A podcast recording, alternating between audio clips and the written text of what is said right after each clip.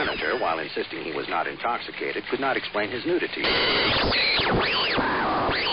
I'm not normally a praying man, but if you're up there, please save me, Superman. Let's face it, this is not the worst thing you've caught me doing.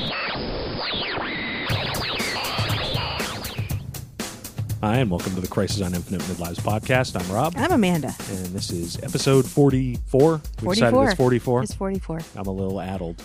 Um, I have it, it was American Thanksgiving this week uh, on Thursday. It is now Sunday, which means I have been stuffed with fucking animal protein and carbohydrates constantly for roughly 72 hours, and I'm lucky I know what day it is. I would like to thank you for finishing the turkey today. Hey, believe me, I'm glad it's fucking gone. It was very good, but Jesus Christ. Yes.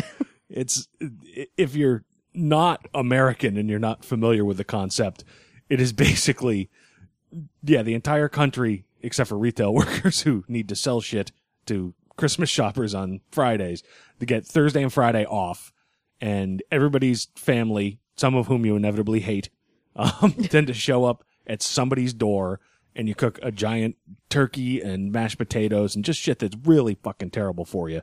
Yeah. And on Thursday at about 2:30 you stuff yourself retarded and drink heavily and because relatives. yeah. yeah, there are relatives I simply cannot speak to even remotely sober. Thankfully my brother didn't show up. But so yeah, I mean we did it kind of low key. You know, it was it was just your mom Yes. and she's used to seeing me drunk and flailing and humiliating myself, so I Oh, it's a day. Yes, I didn't feel any particular problem about it, but yeah, when it's all said and done, you're just you, you get like an 18 pound turkey.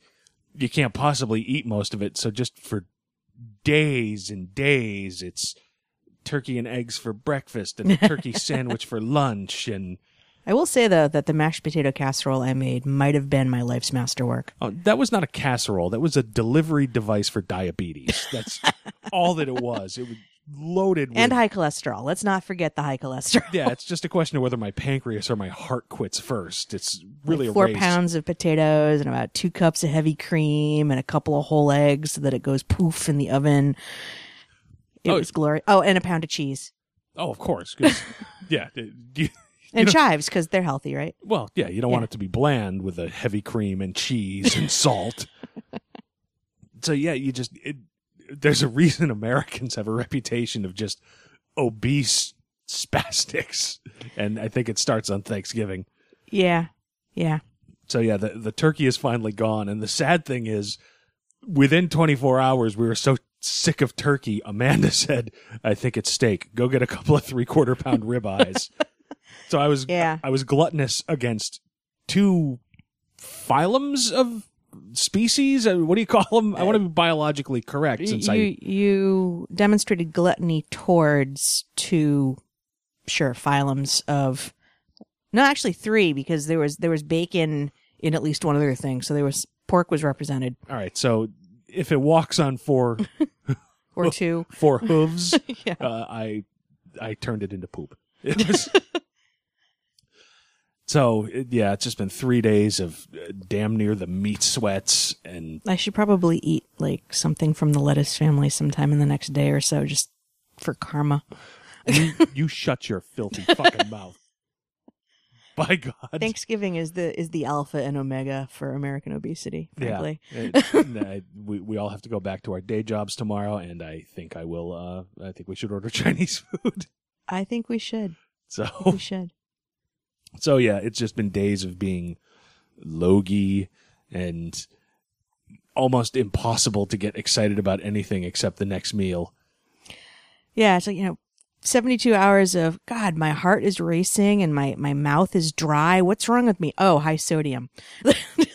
Yeah. Well, normally that's the case. There, there was one particular very exciting event th- that occurred over this this weekend. A- And if you're listening to the show, you're the prime demographic. This this sounds familiar. Yes, you've heard this. There has been an awakening. Not me. I'm Have not you awake. felt it? But In my pants? Yeah. So, so yes, the uh, Star Wars Episode 7 trailer uh, finally dropped on Friday. And if you're anything like us, we watched it like five times in a row. Yes, that's Rolly Ball Droid number seven or whatever the fuck they call him. Ball droid. Ball Droid. He has his own Twitter. It's awesome. That's going to be my porn name. I've decided.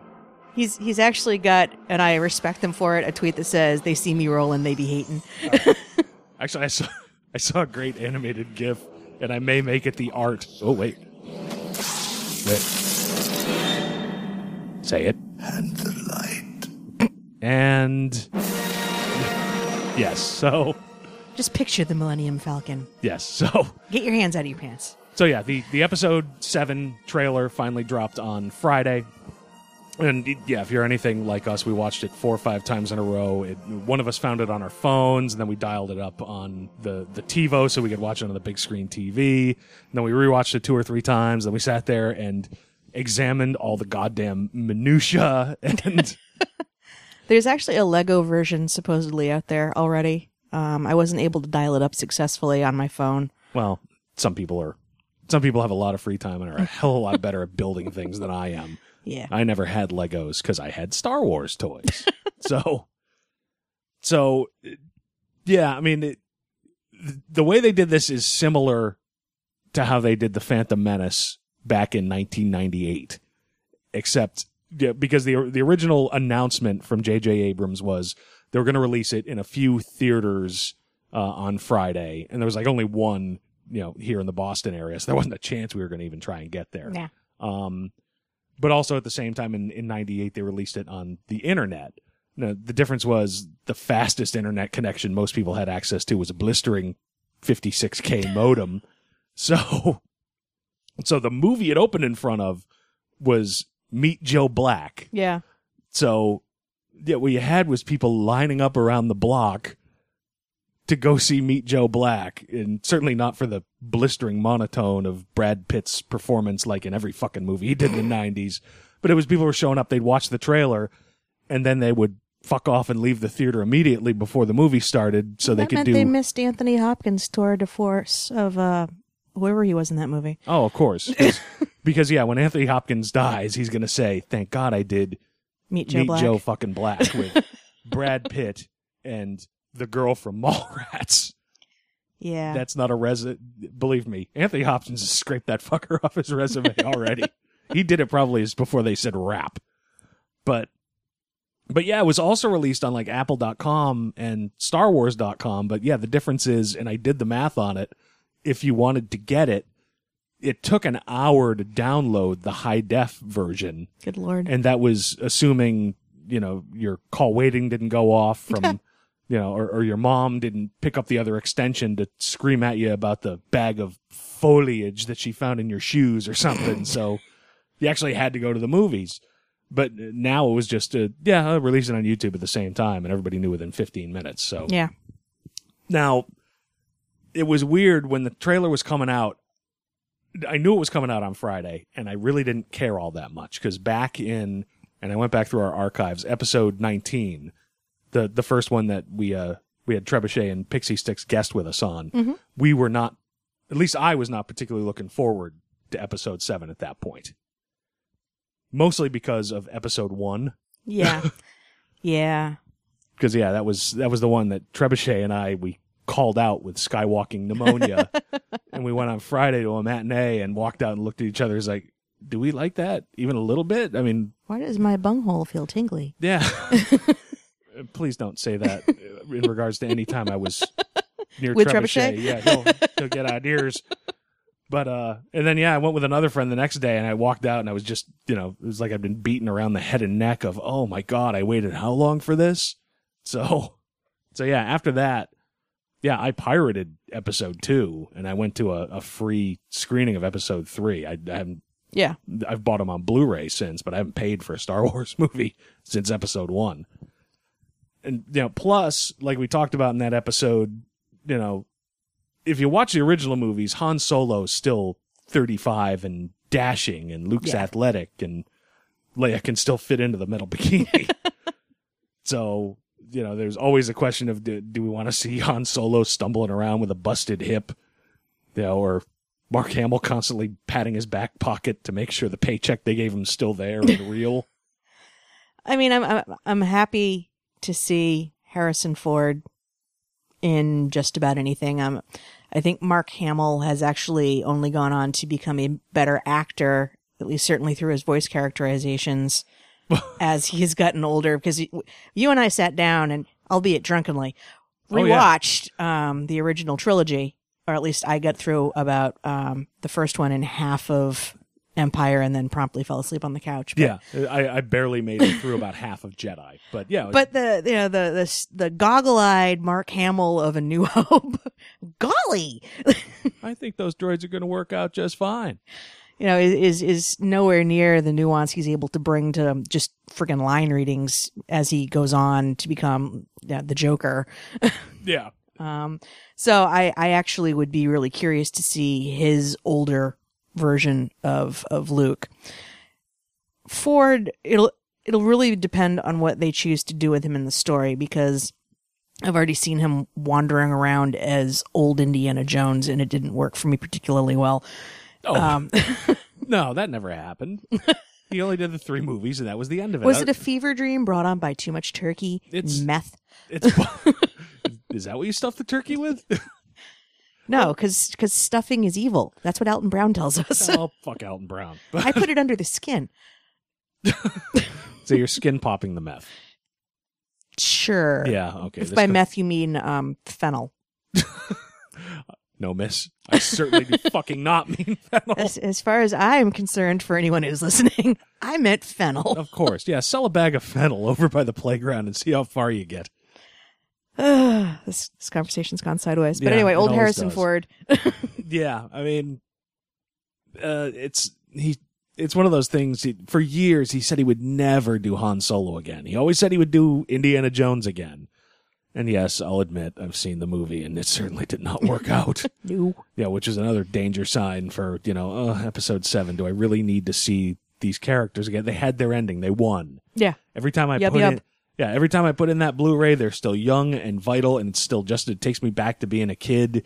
You know, this could go so completely wrong. So yeah, I was I was looking far more ahead to the Marvel slate of movies and even the the DC Warner Brothers that were coming out. Yeah. Yeah, I certainly was going to see Star Wars when it came out, but it was not like you know. Oh boy, it's the excitement that I had for the Phantom Menace because I got fucked by the Phantom Menace. Yeah. And then this trailer came out on Friday, and holy fucking shit!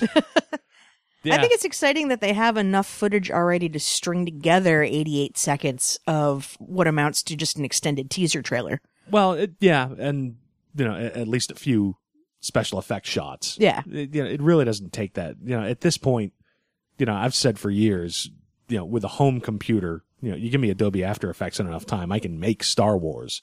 So a few effect shots, it's cool they got them, but Yeah. it is certainly, I guarantee you, nowhere near a completed form at this point. Oh, I'm sure. Um, all right, so let's talk about what we saw in the trailer.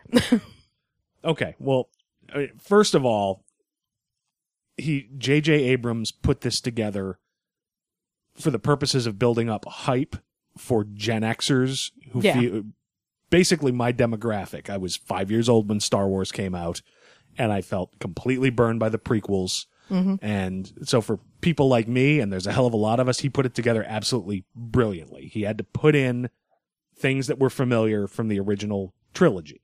So we got a dude in a stormtrooper out, outfit right out of the gate. Um, we saw some form of speeder bike. We saw X, X-wings. Yep. And even more importantly than showing Luke or Leia or Han Solo, he showed the Millennium Falcon, which is as close to a character yeah. that doesn't speak as you can get in that movie. And he's one that he hasn't aged. She still looks Yep. good. Performs the same and doesn't hobble like a 75 year old man who busted his fucking hip. So, Doesn't have to fight for screen times with Shia LaBeouf. yeah. So, um, you know, and frankly, and you hate to say this because it's cynical, he gave what, considering most fans have seemed excited about over the years, particularly since the prequel started, he gave him lightsaber porn. Yeah, he gave us a lightsaber made out of other lightsabers. It- it's it's like a dick made out of other dicks. Yo, yo, yo, dog, I heard you like lightsabers. That's not a terrible one, but um, I mean, it, honestly, this kind of thing's been going on since the third movie, which was the first one where at least I figured out, and I think most of us did, that they could actually build new lightsabers. yeah, Because it was always, you know, it's an elegant, ancient weapon, and you know, if you look, there aren't huge differences between Luke's lightsaber and Obi Wan's lightsaber and Darth Vader's lightsaber in the first couple of movies. Um, so yeah, until but it's a rite of passage though that you have to be able to build your own. yeah, but that was never introduced until Jedi. Is it Yeah, that nobody ever said anything about that until Jedi.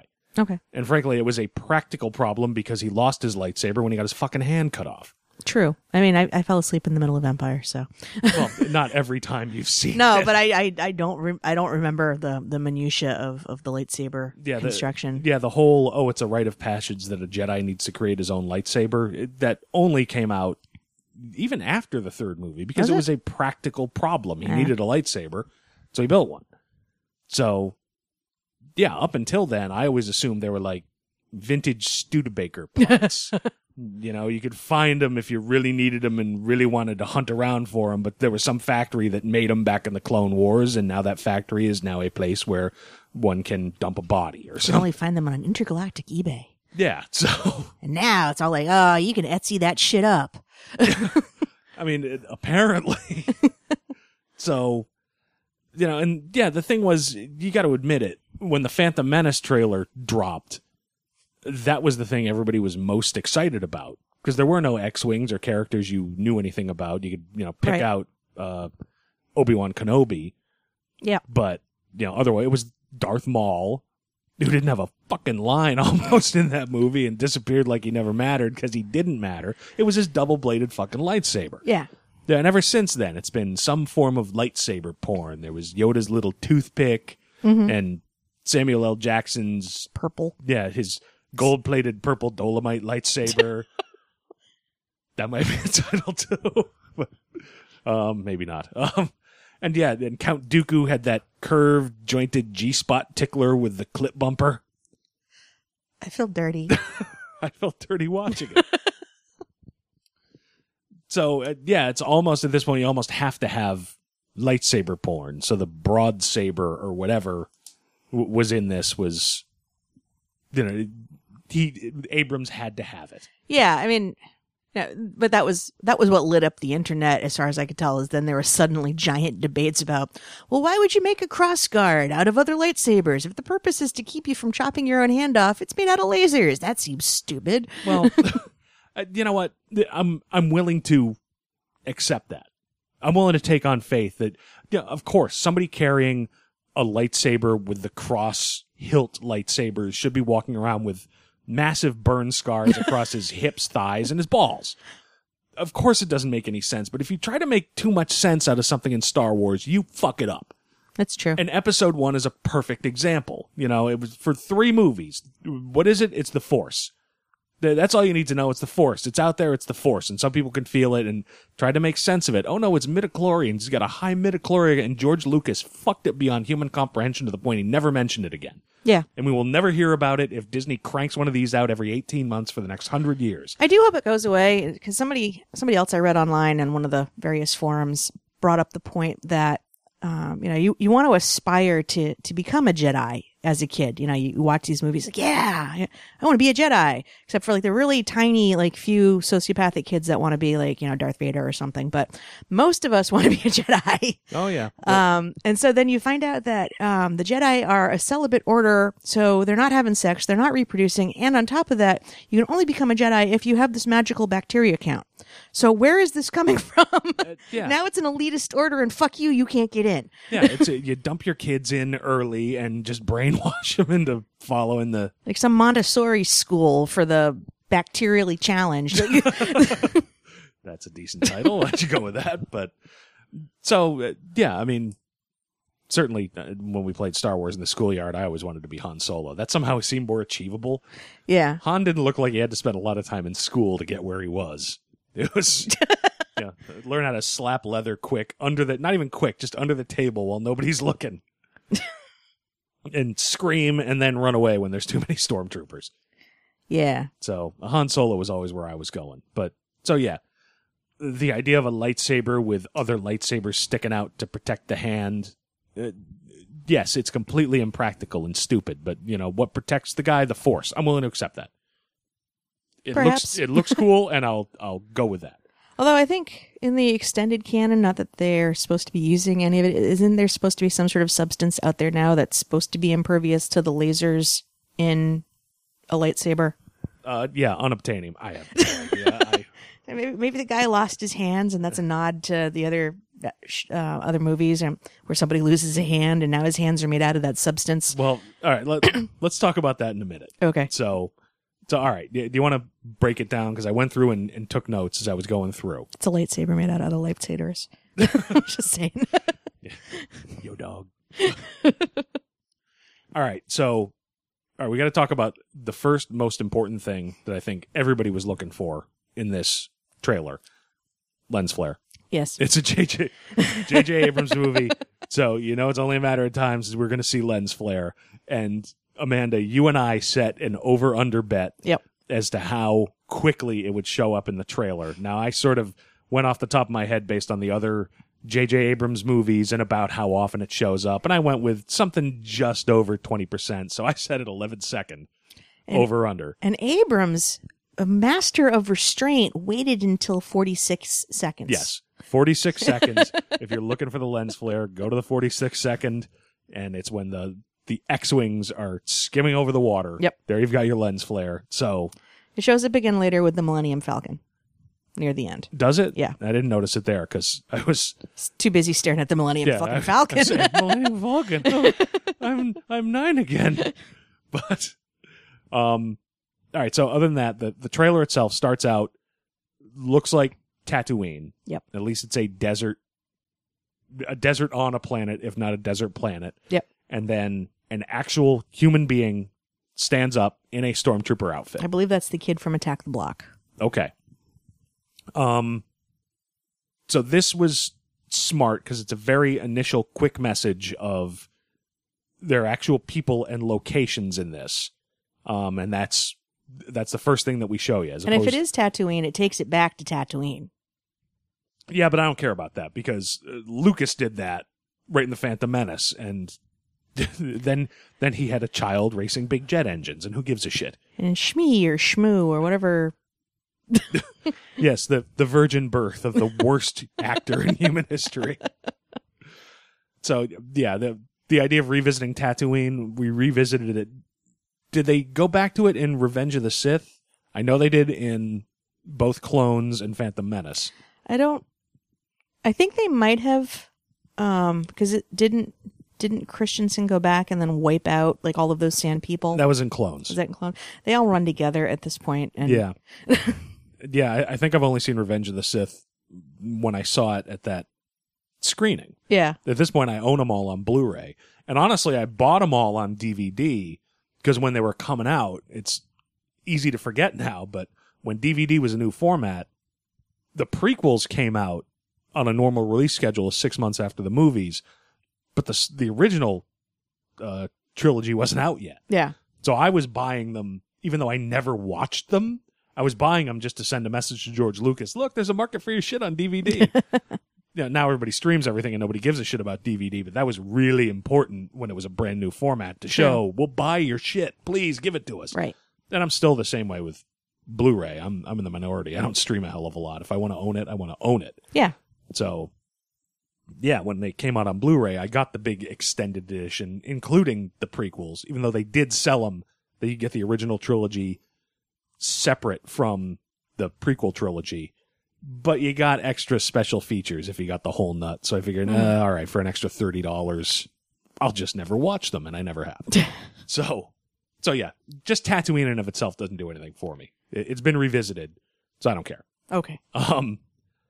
So yeah, after that, then we get Ball Droid Seven, or Yes. uh, Spinning along. yep, the C three PO's left testicle, or whatever you want to call it. Yeah, we're we're n- we're not sure what his purpose is, other than you know, hey kids, here's a cool droid that you're going to want at Christmas.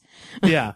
Well, it's number one. It, it's cute. Yeah, It's reminiscent of R two D two. it was, it was. but it, it also sends the message. You know, there's also going to be modern special effects here, so you know, don't get a boner thinking about John Dykstra and Dennis Muren digging the old motion capture cameras out and finding some fucking intern to move the ad at like a millimeter every ten minutes all day long. so I would say who gets a boner from that kind of thing, but I'm sure there's a niche group. a, a niche group. Uh, Have you been to San Diego Comic Con and walked past the 501st? They'd volunteer to do it and pay the special effects guys for the for the privilege. So yeah, that's people would do it. Yes. Um, all right, so we moved from from yeah the C3PO's nut to um stormtroopers. Yes. Most importantly, a bunch of stormtroopers in some kind of dropship, which indicates some kind of organized enemy. Right. because it would be really easy to try to come up with some kind of story of I don't know the alliance with some kind of guerrilla warfare from old empire uh, Loyalists. loyalists, Yeah. you know, picking and shooting at them, and I Or has the Empire arisen again? We don't know. yeah, or, or was that the actual final defeat by killing the emperor? Did somebody else take the reins? I Yeah. mean, the important thing is it's a battle of armies and not alliance soldiers sweeping for IEDs or patting down children for lightsaber vests or shit like that. Somewhere in here, there was also the girl on the on the latter day speeder. Yep, that was next. Looks like a thumb drive Yeah, so so yeah, or it- a chocolate pudding pop. some kind of speeder bike that once loved a cast iron bathtub very very much. so, but it- at least that's a nod to Jedi, some Yep. kind of speeder bike. Um, and then uh, the X-wings. The you got to Yeah. have the X-wings. Yeah. That's important. I miss the X-wings, although if you look closely, and I did because I got shit to do, and at this point I've eaten so much I couldn't get out of my chair. Um, they're not the old school Incom T65 X-wings. Oh, Um, and yes, oh, look at you looking Yes, that like is- you know things. that is the manufacturer and the actual model number because I pissed away my adolescence. no, no, you didn't. You Yeah. didn't. Maybe a little. Yeah, and uh, at least they were better than uh, the Z95 Headhunter that predated them. Could somebody please help me? You know, you got to wait till I have a mouthful of water and could potentially snarf all over your expensive equipment. No, that microphone's cheap. I can I'll take another one out of the closet. Yeah, keep away from the mixer. but uh, yeah, no, don't. No, never mind. Fuck it. This thing's not even set up. Um, I was gonna do more sound clips, but I promised No. I wouldn't. So, um, also the wings on these fighters aren't parallel up and down the way they were in the movies. The the bottom wings forward. Oh, are they? Yeah, but precisely in the Did way Did you throw away all the Kleenex when you were done? uh, I might have missed some in the corner, but believe me, I think we've established I shouldn't reproduce, so this really isn't a problem for anybody. And yeah, just based on how you're looking at me, who who gives a shit? They're X-wings. The important Yes. thing is there are X-wing fighters in Episode Seven, and then not these bright silver reflective things that look like a you know, a blackbird. um, they're the dumb ships from the prequel that nobody fucking remembers or gives a shit about. Okay. So yeah, X wings. Um, hold on, I have notes I have to show you here. Um, I have notes. yep. Okay, and then yeah, we we got the new lightsaber, Yes. and we've kind of yeah, And and the form, uh, the speculation is that it's Adam Driver who is supposed to play some sort of Sith villain in this movie. well, it's possible, and based on body type, that's probably what it is. But yes, somebody on Twitter remarked, yeah, it looks like the kind of lightsaber, and you brought it up that that one who's got an inordinate fear of losing their hand would have. Mm. So, well, yeah, the body type doesn't really match up. I, I don't know really what Adam Driver looks like because I don't watch girls. Um, so I, it could be him. It could be, um, the voiceover was apparently done by Andy Serkis. So that Yeah, could it- have been Andy Serkis all hunched over and shit. Yeah. Um, I saw somebody get all excited because, uh, Gwendoline Christie is supposedly in this and they saw a broadsword and they just got excited and thought it was her. I don't even know who that is. um, she, she's Brienne from Game of Thrones. Oh, okay. So, I suppose it's possible. That There, there are lady Sith apparently in the uh, the post Empire world, according to those who pay attention to such things. I, I don't watch um, whatever the the Clone Saga stuff is. So Yeah, and I've been meaning to dial up Star Wars Rebels, but you Yeah. know, again, until the trailer hit, my excitement level for Episode Seven was eh, all right. I'll see it when it comes out.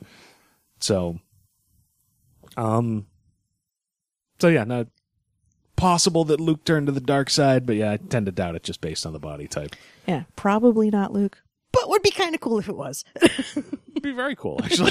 I could get behind that. I did all this and it didn't matter. Yeah.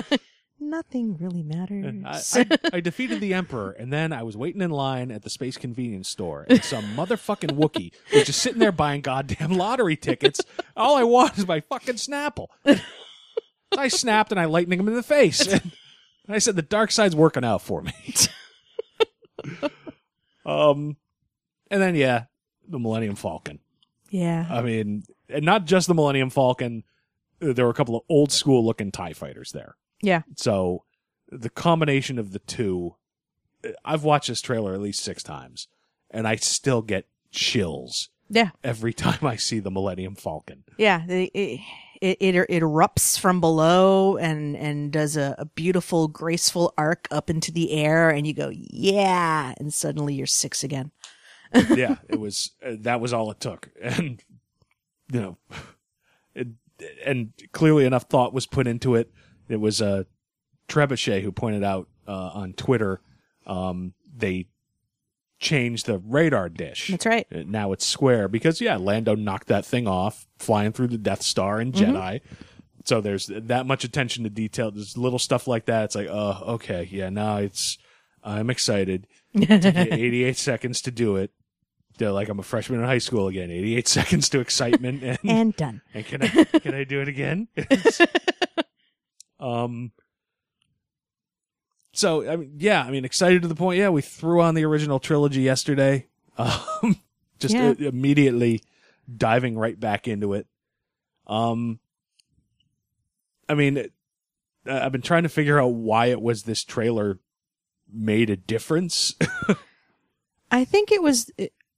I think it was because it was made with a fair amount of restraint. I, you know, when when the Phantom Menace one came out, Lucas went to what he had become very well known for. Here's all pretty things to look at. yeah, Um, and this was just very well chosen um, set shots, some prop shots, hints at some characters, and then a glorious end of old school yeah. with with a weird ambiguous voiceover that told you nothing about the plot. Yeah, uh, the the way he could have gone utterly wrong is close with a 72 year old Han Solo saying, "I got a bad feeling about this." Now that would have been glorious, actually. it would have been glorious, but the wrong message to send, leaving a trailer. Um, Actually, they should have opened with it. I got a bad feeling about this. that would have been kind of cool, actually. and then stormtrooper shot in Tatooine, and then Yeah. um, because yeah, I mean, on one hand, Star Wars has just not been the most important, vital genre thing in my life for a long time. yeah, it was from like when I was five years old until I was 12. But then the movies stopped. And two years later, even the comic books stopped. And by the time the comic books stopped, yeah, my big genre action needs were being met by comic books. yeah, Because, yeah, that's right around them was 86. So you got Crisis on Infinite Earths and Dark Knight Returns and Watchmen and then later V for Vendetta.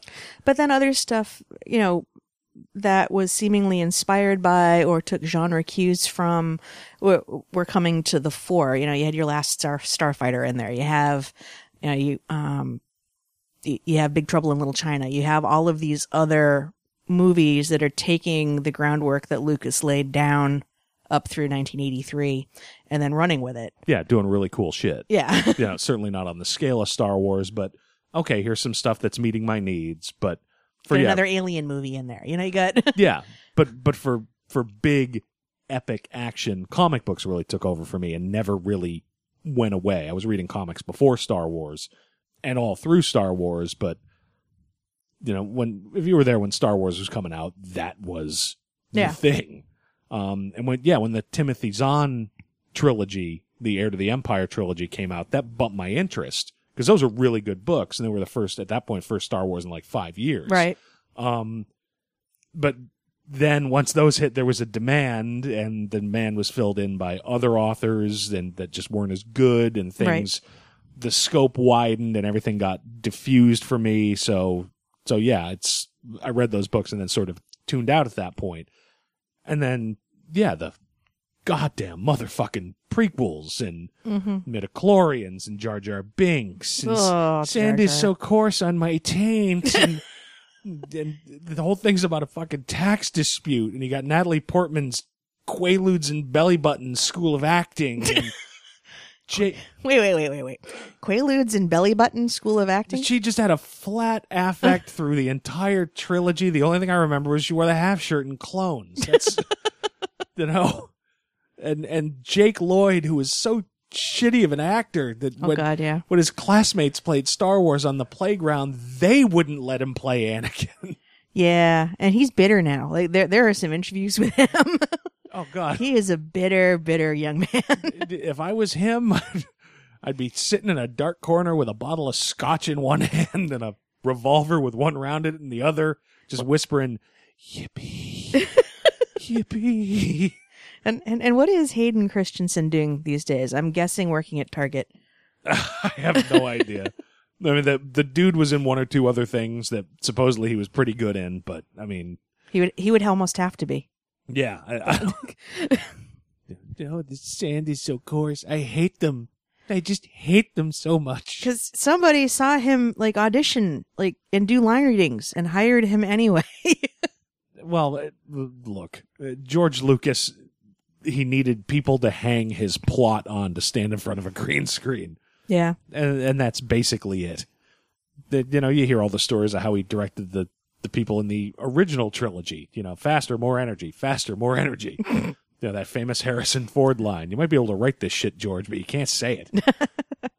so it's true. That's, believe it's- me, the the fact it's in somebody else's hands is a good thing No, it's true. and everybody's game if you notice we because we went straight from uh star wars to empire everybody's acting game went way up in empire and Yeah. it could just be as simple as you know i doubt everybody left the experience of being in the biggest motion picture of all time and said i really better take some acting lessons no they probably got some good fucking direction for a change yes, I think that definitely helped. so so yeah i mean it's it, and because of that it's easy to shit on jake lloyd because he really did a crappy job Yeah, but it's probably not 100% his fault. no, it's true.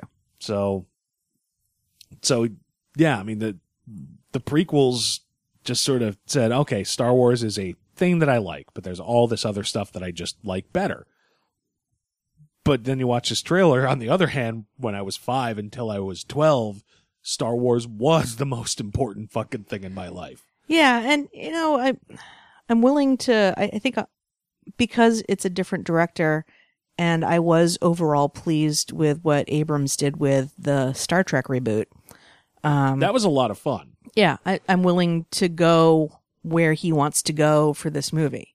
Yeah. Well, that was a lot of fun for Star Wars fans. Yeah. I was always more, you know, you're always more a Star Wars or a Star Trek guy. I was always more Star Wars.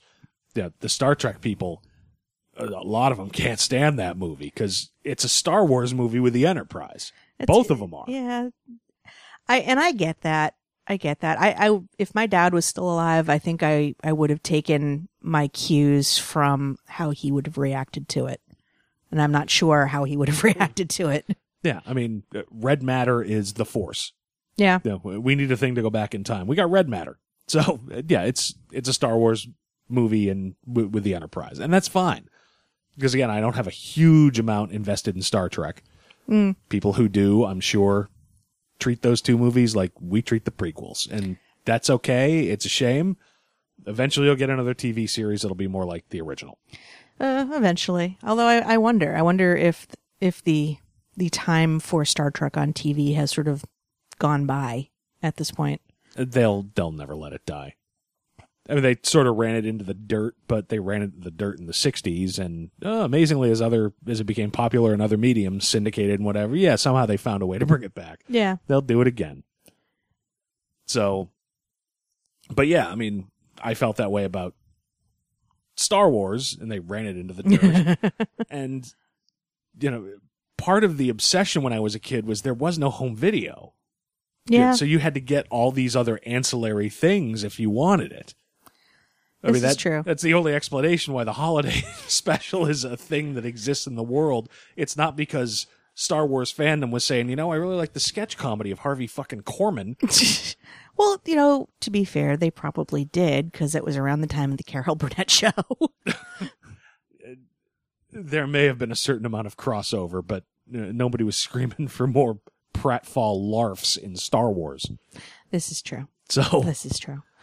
But I mean, yeah, when I was a kid, I had the Star Wars storybook Mm-hmm. and the Story of Star Wars album that had dialogue cuts and narration. So, Mm-hmm. in two sides of a record, you get the whole Star Wars story. We had some kind of pop up book for Empire. We got it for my sister, as I recall. Um, because there was a whole whole thing with the the swamp, so you could get the um the ship out of the swamp. I think my brother had. yeah, I think my brother you like pulled that, tab and like the thing came out of the swamp. Yeah, no, I, I kind of remember that. Um, we had, and I, I've talked about this on other shows. We had a book called The Art of Star Wars, and they went on from there to make an um, Art of The Empire Strikes Back and Art of Return of the Jedi. But you know, I'm six years old and listening to the radio play of Star Wars on whatever radio station it was on, probably NPR or something like that Yeah, and I would follow along. It's how I learned to read because the script was transcribed in the art of Star Wars. So I would I would eagerly follow along, and that's how one of the ways I learned to read was just sit there every night listening to the radio play, following the script. okay. Those things still hold up. I have MP3s of the original Star Wars radio drama. They did one for each of the original trilogy. And I know I used to have Empire somewhere on like cassette. But yeah, those still hold up. When I used to do long drives commuting to school, I used to love those things. Yeah, So, but yeah, I mean, you had to get that kind of kind of things if you wanted a taste of Star Wars. There was, I don't know if you remember this, there was a, a show called That's Hollywood. It was a syndicated show. It was narrated by Tom Bosley. oh God, Um, and it was on like Saturday nights, at least where I lived. And it was basically just Tom Bosley narrating about the history of 20th Century Fox movies. like Mr. Cunningham, Tom Bosley. Yeah. Oh God. But in the opening credits and the closing credits of the show, they had clips of Star Wars. Okay. And every once in a while, when talking about it, their adventure movies, they would they would talk about Star Wars. I, w- I would watch that stupid fucking show every week just in case there was Star Wars stuff on it. it drove my parents nuts. it's not going to be this week, Robbie. Yes, it is. I feel good about it this time. At the very least, I'll get to the closing credits and it'll be C3PO flailing around in circuitry on the Millennium Falcon. That's you know because that's the go. only way I could see it. You know, and yeah, we had the novelizations and the making of books Yep. and the, I still remember when it was first on TV. It was before we ever had a VCR, and I remember we were visiting my grandparents, and at the time that was still young. Uh, so yeah, it would have been ten or eleven. So I still had a bedtime, and you know, since this is a big event, it was going like eight to eleven or something, and yeah, With my- commercials. yeah. and my parents said the only way you can stay up is if you sleep in the car on the way home. I sat there with my eyes shut, grinding my teeth with my head against the window for the entire two and a half hour drive home so I could stay up until 11 to watch Star Wars because that would have been the only time I could have seen it Yeah. since, you know, one of the theater re releases. So, so yeah, it's, it, it meant so much at that time, even though it's kind of been tarnished. Yeah, to get some of the base elements right, like they did in the trailer, th- that's all it takes. Yeah. You know, it's a, you, you never forget your first, That's true. you know? It doesn't matter if she hurt you or fucked you over. you know, someday if the, and you know it's not a good idea to deal with them anymore, but if the phone rings, it's always in the back of your mind. It's like, oh, maybe this time it'll work. Maybe this time we won't go to Naboo. Oh, they better not go to fucking. I guarantee would. Well, I don't want to guarantee anything, but we won't hear about Naboo in this. I hope not. We fucking well better not. God damn it. so, so yeah. I mean, the thing served its purpose. I'm I'm psyched about it again. Yeah. Yeah. Yeah. Am I going to lose sleep over it? Uh, Avengers 2 comes out in May. I mean, now the burden is on Abrams to to continue to build on this. It's it's like when the first Guardians of the Galaxy teaser trailer dropped using Hooked on a Feeling, and everybody was like, "Huh, this might not suck. I think I might be interested in this." And then as they came out and they got more and more interesting and better, it's like, "All right, I want to go see this movie." Now the burden is on Abrams to build on this. Well, I don't think the burden is on him to build on it. The burden is on him to deliver on it because there's a fundamental difference between Star Wars and Guardians of the Galaxy. Nobody in in the remotely English speaking world is saying, "Huh, what's a Star Wars?" No, I and I I I understand wh- where you're coming from. I'm I'm trying to go on the optimistic belief that he's going to have a good deliverable. It's it's the intervening time between this teaser and when the deliverable is dropped. Yeah. And I certainly am hoping to see some more, and we will, some more trailers with, you know, additional footage. But ultimately, even if there's no other trailers, it has to be, has- he has to deliver on it. Yeah. And frankly, with 88 seconds worth, what we've shown is he can deliver a good trailer that'll get you excited. Yes, I, I suppose at the end of the day we have to remember there was always Lost. So yeah, which certainly didn't end badly. Yeah, we could go to the theaters and get, This movie was shot in 3B. Three beers and it looks good, eh? I had to get one in. I had to get damn one. so so yeah it certainly was certainly was exciting to see if somehow you have not seen the trailer yet at least on our local site uh crisisoninfiniteMidlives.com in the show notes i'll embed a a video of the trailer so you can take a look at it and we have also, if you follow our Twitter, which is at Infinite Midlife, Rob, oh don't worry I'll, I'll forget it by the end of the show we're telling people how to find us uh, we we did post a link to the video on that as well. yeah so all right anything else we want to talk about star wars or you want to move on to I'm ready to move on. All right. So, yeah, I mean the yeah, how we doing on time? About about 45 minutes or so. Okay. So yeah, we've been talking for the last couple weeks. Um, again, mostly just because it's going to be a major event for DC, and it's one of the few major events where we're getting actual concrete details that are coming out of some of the books that are coming out. Uh, talking about DC's Convergence event that starts in April. We will probably do the same thing with Marvel's Civil War, or not Civil War, uh, Secret Wars. Brace yourselves, yeah, folks. when it starts when it starts uh more details start coming out um but yeah i mean for right now they have announced their third week um of books again it's going to be two months of two issue miniseries uh going back to all eras and universes of the dc universe uh since i guess since action comics 1 That's right. uh, although I've not seen any miniseries of uh, Superman kicks a slumlord in the balls. Uh, give it time. Give it time. yeah. Actually, we did see that. It was Grant Morrison's Action Comics number one. We Yeah. don't need it again so quickly. But, um, so yeah, this is the third week. Uh, these are the ones that are going to drop April 22nd. And each of the weeks that they've shown, it looks like they sort of focus on different antagonists and different sort of eras Yeah, this Of- is true. of DC's history. Um, and it looks like it's not exclusively, but it looks like most of these books are focusing on pre Crisis on Infinite Earths versions of characters, which is not nearly as exciting to me, even though I, you know, when I was a little kid, certainly Crisis was, was what, 85, so it happened when I was like 14. So I'd been reading DC Comics at that point for 10 years. I always felt most invested in the post crisis because I was old enough to really follow continuity. Um, so I could, yeah.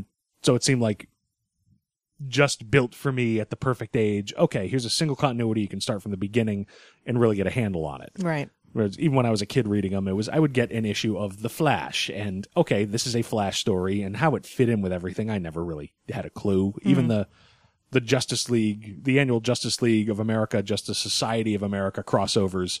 I when you're six years old, it's okay. That's for some reason right now, right today, uh, Batman is married to Kathy Kane. Okay, uh, there's Sure. a there's a Batwoman now. All right. Um, he just sort of took it in slide in, in stride rather. So Or you took it and slid somewhere. I yeah, I was don't know. I was not a coordinated child. I knew where my parents' liquor cabinet was. Perhaps you were doing like the the footy sock thing, like your Tom Cruise in Risky Business with your I- comic books. I, I I did not do that. I had footy pajamas, and the good thing about that was, if you're a small child playing superhero, you put your clothes on over those, and it's like you're a Superman with your costume underneath. Now, my costume was a logo of the New England Patriots.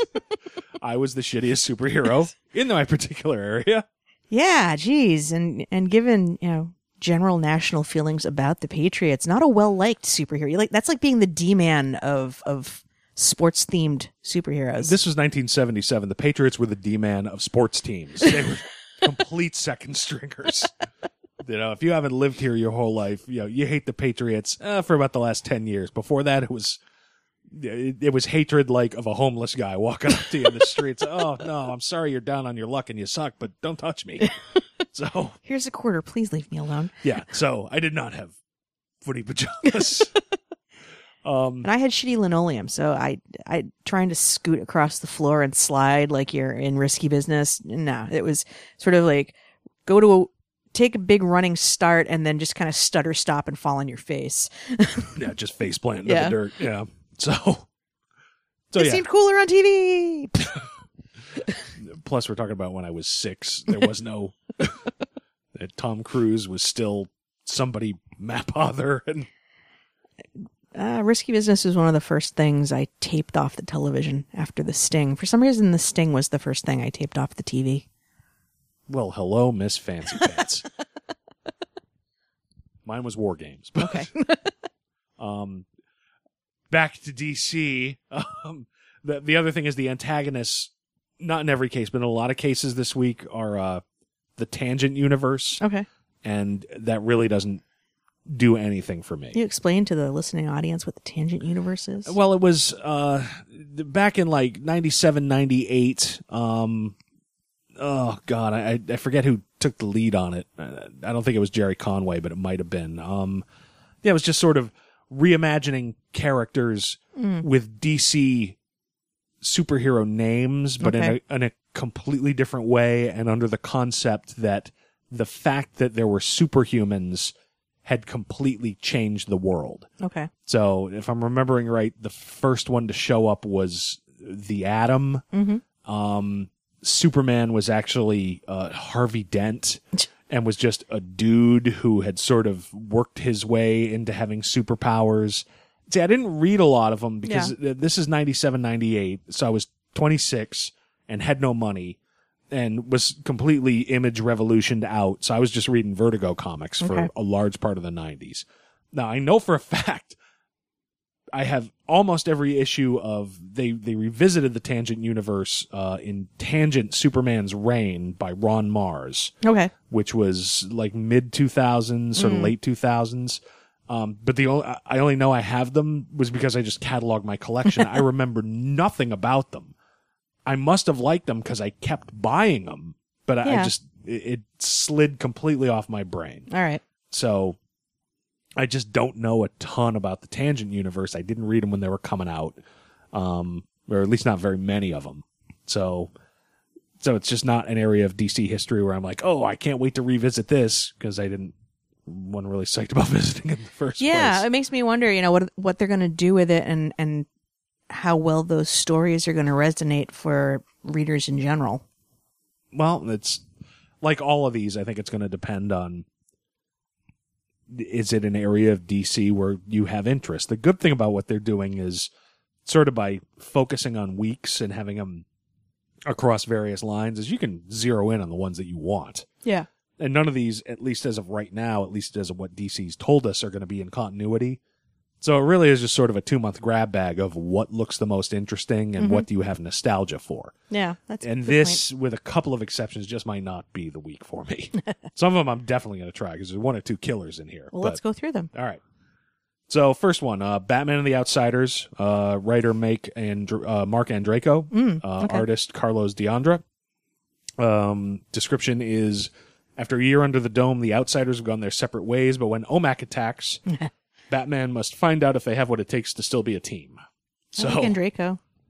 yeah, um, I really like Marc Andreyko. I will try it based on that, Yeah. at least the first issue. Um, uh, that said, the original Batman and the Outsiders came out when I was 12, I think. I think it was 82 or 83. All right. Um, and they were, DC was really hyping it at the time as like, this is the first solo Batman title since like Batman. Hmm. Um, that said, it was just, it was not that great a book, and a lot of the characters just weren't that great. I liked the run that was in like the mid 2000s, though. That was.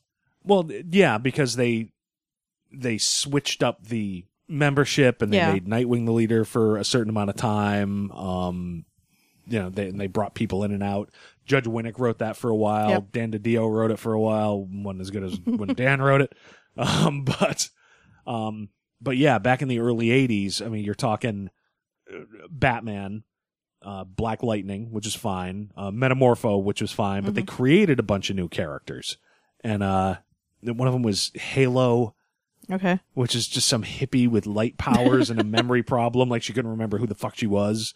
Uh, Geoforce, who was just Ah. an, an imperious douche who was Terra's brother, Yeah. the ruler of Markovia, Yeah. and everything was Brian beneath Markov. him. Yeah, just fucking horrible. And Katana sort of eventually came into her own, but at the time it was, you know, if you remember in the 80s, that was all that uh, James Clavell Yep. Shogun. Uh, what's his name? Eric von Lustbader or whatever. The dude who wrote Ninja. Okay. Remember how you know all the older kids had ninja because there was fucking in it and ninjas, fucking and ninjas. That's really all you needed in high school in the eighties. We can't use that as a title for iTunes. Yeah, which is a shame, but um, but yeah, just a huge obsession with ninjas in American culture in the nineties. Now, on one hand, that gives you like Frank Miller's Daredevil and Chris Claremont's Wolverine. Right. On the other hand, you get fucking Katana. My sword has my husband in it, and and he, he thirsts for blood. Apparently, Not a weird He phallic relationship at all. souls. He- the, my my husband, the sword, wants to stop for KFC. I don't. so No, that's just you. Just own it. Just yeah, I would like some KFC. I am starting to get hungry, but uh, I think this beer will help me. So yeah, um, this one I have no particular fondness for Batman and the Outsiders, but we like Andreyko. but we like Andreyko, so I will give it a try. You know, God knows I'd sort of tuned out of Batwoman, and he has made that book show so batshit crazy. I'm, I'm back into it, enjoying it again. So. Yeah. Um. All right, next one, uh, Adventures of Superman. Okay. Uh, written by Marv Wolfman, uh, artists Roberto Viacava and Andy Owens. Superman and Supergirl try to escape the city through the Phantom Zone, but they enter a portion they've never seen before and learn that Supergirl is destined to die if they return to their proper time and dimension. True story. that's what it says. True story. That's Okay. that's not me commenting on it. It well, no, I mean that's interesting because it, that immediately makes me think of um, Crisis on Infinite Earths, where one of the iconic um, things is is the cover with Superman holding seemingly dead Supergirl. Oh yeah, well, to me, what it calls back to with the true story is well, it- all right, well, we'll start with that. And I, I've got a certain amount of nostalgia for pre-crisis Superman. Yeah. Yeah, I've got distinct memories as a little kid of some story where he banged a radio tower into the shape of a knitting needle and like sewed up the earth Yeah. after an earthquake. You know that kind of big, almost Silver Age kind of shit. Um, you know, there's fun stuff in there, and I am intrigued by the idea of pre-crisis Supergirl and Superman learning somehow that uh, if we go to at least portions of DC's history, I'm dead. Yeah. So that's kind of interesting to me. But yeah, the the true story thing immediately brings me to Alan Moore's "Whatever Happened to the Man of Tomorrow." Right, right. With that opening line, you know, this is an imaginary imaginary story, aren't they all? So it makes me wonder if he's doing something maybe with that or Turn riff it on, on it. head. Yeah. So Hmm. while pre-crisis Superman, I've got some nostalgia for. You know, these other possible elements that they could explore could make this one really kind of interesting. Yeah. And Marv Wolfman generally does a good job with stuff. So, Right. Right. um, all right. So next one. Next one. What is the next one? Uh, Wonder Woman. Ah. Oh, let me let me describe it first. Tell us a story, Uncle Rob. Uh, this will be the best one. Um, no, it won't. Uh, writer uh, Larry Hama. Okay. Uh, art and color Josh Middleton. okay. White jumpsuit clad Diana Prince is in the. Amanda just put her hand over her eyes. So yeah, you, you all can't see me right now, but there, there's a face palm happening. yeah. Um, Shortly to be followed by head desk. yeah. It's just sort of gripping the bridge of her nose. Fuck. Now, now go back to the white jumpsuit clad Wonder Woman. Oh yes, white uh, white jumpsuit clad Diana Prince is in the grips of a Doomsday cult. Okay. Apparently, it's Doomsday now. Uh, the situation that Brainiac has put everybody in. Um, when her lover Steve Trevor leaps into the fray to save Etta Candy from the vampires of Red Rain. Uh, Okay, so I liked Red Rain. I liked Red Rain. That's the best thing I could say about this so far. now, look, if if you're not familiar, uh, back in 1968, Denny O'Neil and uh, the artist Mike Sekowsky decided they were going to embrace the women's liberation movement. yeah, and they, and they that they were going to do it by taking away Wonder Woman's powers and having her learn kung fu from a dude. and wear that shitty jumpsuit. Yeah, so she wore a white pantsuit and she was a secret agent with no superpowers, Yeah. but she was cosmopolitan and lived in the big city. And it lasted for about five years before everybody realized that it sucked and it was stupid, and they they ret- retconned it back uh, just in time for Wonder Woman to become a symbol of feminism by making twelve year old boys get half boners every Wednesday night at eight. um, Wow. yeah. Uh, Yeah, that's um So, first of all, all of this happened before I was reading comics. So it was about five years, so 68 to 73. Yeah, I didn't start reading comics till 75 when I was five years old. So I have no personal memory of this. I feel like I've seen some of these old issues though. I, I feel like I've seen the jumpsuit. Well, it's, it's one of those sort of legendary, like, have you seen the white whale? It's a thing that happened that almost seems like But it might have been in like a Wonder Woman annual or something where they like would republish old Well, stories or something. a few years ago, uh, they did a thing called DC Retroactive. yeah. where they did a few titles from very from the 70s, 80s and 90s. Yeah, that sounds right. And Wonder Woman was one of them. So it was a new story of Wonder Woman in that era. okay. Um yeah, it's it, it doesn't you got to be at least 50 years old for this era of comics to matter to you. I mean, it's one of those things that almost sounds like somebody made up.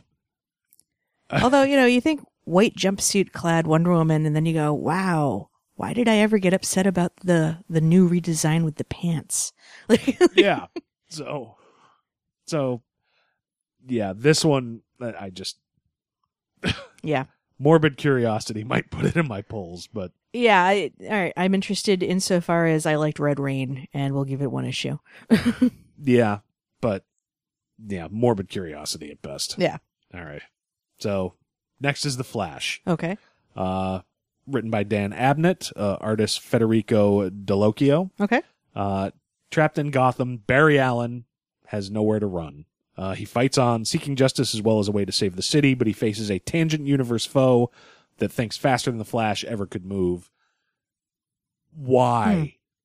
Why didn't they take this opportunity to give us one more fucking Wally West Flash story? Yeah. People have been screaming for Wally West to come back. Okay. How many waffles do we need to send to Dan DiDio to get Wally West back? I'm not sending Dan DiDio my waffles. Let him buy his own fucking waffles. Fuck Dan DiDio. I'm hungry now. He's got that fat West Coast money. Buy your own waffles. Out there, you can get chicken with your waffles. I'm keeping my waffles. Okay. Just say, like, you know, they're finally getting Stephanie Brown back after all of that whinging. Like, why can we not get Wally West back? Yeah, I mean, even for even for two issues, Yeah. you know, and again, almost all of these seem like 1970s versions of the character, early 80s versions of the Yeah. character, which was clearly Barry Allen. Yep. So that's probably where the decision was based. But come on, man, move the Flash to another week. You know, aren't you tired of people walking up to the the mic at conventions saying, "Where's Wally West?" and No. this this black haired juvenile delinquent you've got in the comics now isn't my Wally West. I'm, I'm waiting for the for the next response to be no. I, I, in fact, if you could move a little closer, I am collecting your tears to bathe in later. I They're so just salty. Just a little closer. well, why don't you rate Mm. that? that, that made, almost made me York. Frankly, that was that's a possible title. Um. So yeah, I mean, this is a version of the Flash. uh, Again, nobody under fifty cares about. Yeah, nobody was screaming for Barry Allen back until Geoff Johns and Dan DiDio had a clean shot at it with Flash Rebirth a couple, Yeah. three, four years ago. Um, he's in a his, he's in a city he's got no history in Right. he's fighting a villain from a universe that at least I I have no interest in. Yeah, I like Dan Abnett as a writer. That's Yeah. the one thing that you know this has going for it. You know, he did great stuff with Nova, uh, with Annihilation. He basically created the Guardians of the Galaxy that are in the movie. Right. But And um, Resurrection Man with uh, Yeah. A- uh, Andy Lan- Lan- uh, Lanning. Yes, thank Yeah. you. Um, so yeah, I mean, I will try this based on his prior work, but oh man, they this is a big missed opportunity. Yeah, Dan DiDio could have shut so many people up, or at least quieted them down. Yeah, and also many of these characters, at least this week, are 70s, 80s versions. There, there's at least one storyline that's bringing back Stephanie Brown. Yeah. So Stephanie Brown, Cassandra Cain, Right. you know, bring the whole gang back, but not Wally West. I can only be myself. Yeah. Iris, you still love me, right? no. No, that's right. They got her hooking up with Barry on the TV show. Yeah. Eventually. Yeah, and uh, yeah, with a version of Iris. I love the Flash TV like if- show. The Flash TV show and a lot of, of all the new Flash of all the new comic book TV shows is my favorite. God, the Iris Allen character. I hope she gets hit by lightning or Yeah. blown up by Weather Wizard. Or Iris Kardashian. I, I hope she steps on a nail and gets tetanus. I hope she gets run over by a bus and crankcase oil drips on her forehead as she's slowly crushed to death. I, I- Iris needs to go. yeah. Get rid of Iris. Move Felicity Smoak from Arrow back over to Flash. She's got better chemistry with Flash anyway, and let's all move on with our lives. Exactly. You know, let's Exactly. just cut the weak link now. What else is coming out for Convergence? Ah, get it off my chest. I feel a little better. but uh, all right. So, uh, Superboy and the Legion of Superheroes, okay. uh, written by Stuart Moore, uh, who I'm, I'm only familiar with from doing, I think, Firestorm for a while with Yes. Jamal Igle. Yep. Uh, artists Gus Storms and Mark Farmer. Uh, while Brainiac 5 struggles to break through the dome, Superboy tries to keep the Legion of Superheroes spirits up, but then the Atomic Knights ride into town. Okay. Um, now look, when I was a a kid, uh, I used to really like Superboy and the Legion of Superheroes, but I liked it for Superboy, right. yeah, because it it really fulfilled its intended purpose of being a really a pre-adolescent power fantasy. Yeah. I mean, nobody's reading it for Bouncing Boy. But Well, that's the thing. The Legion has never hooked me in. Even then, it was I liked the Superboy stories, and then he was with these other superheroes. Yeah. And so, um, and, and the idea that, that a Brainiac could exist that wasn't evil yeah, was interesting. Yeah, but otherwise, the the Legion, you know, and clearly I'm in a certain minority. The Legion has existed in one form or another almost constantly for 40, 50 years. Yeah. Um, but yeah, the Legion of Superhero just has never been something that hooked me in. Although I find it strangely uh, prophetic in a way because the the concept of this um, future was that you could remain an adolescent into your 30s or something like that. Isn't that the? Yeah, but that's the present now. I I've, say that's why I say it's strangely prophetic. yeah, I've remained an adolescent until 44, and uh, So I just I just wanted to point that little thing out. yeah. so, so yeah, I mean, this is one. I'll probably pick it up, but purely from nostalgia for, uh, yeah, it's Superboy. Yeah. the the rest of it, you know, again, I liked Firestorm perfectly well. Right. Right. Uh, so we'll see. um, let's see what we got here. Green Lantern Corps. okay. Uh, writer David Gallaher. Uh, artists Steve Ellis and Andy Parks say the oath, save the world. If uh, only if only being the Green Lantern Corps was that easy. Uh, Hal has resigned. John is busy. Guy is pissed. Together for the first time, they'll save Gotham or die trying. A lot of this seems Gotham centric. Yeah, well, it's it's possible that certain cities are being focused on with each week's as as well as certain eras. Yeah. You know, not that's the other thing about the Flash. I'm like, why aren't we in?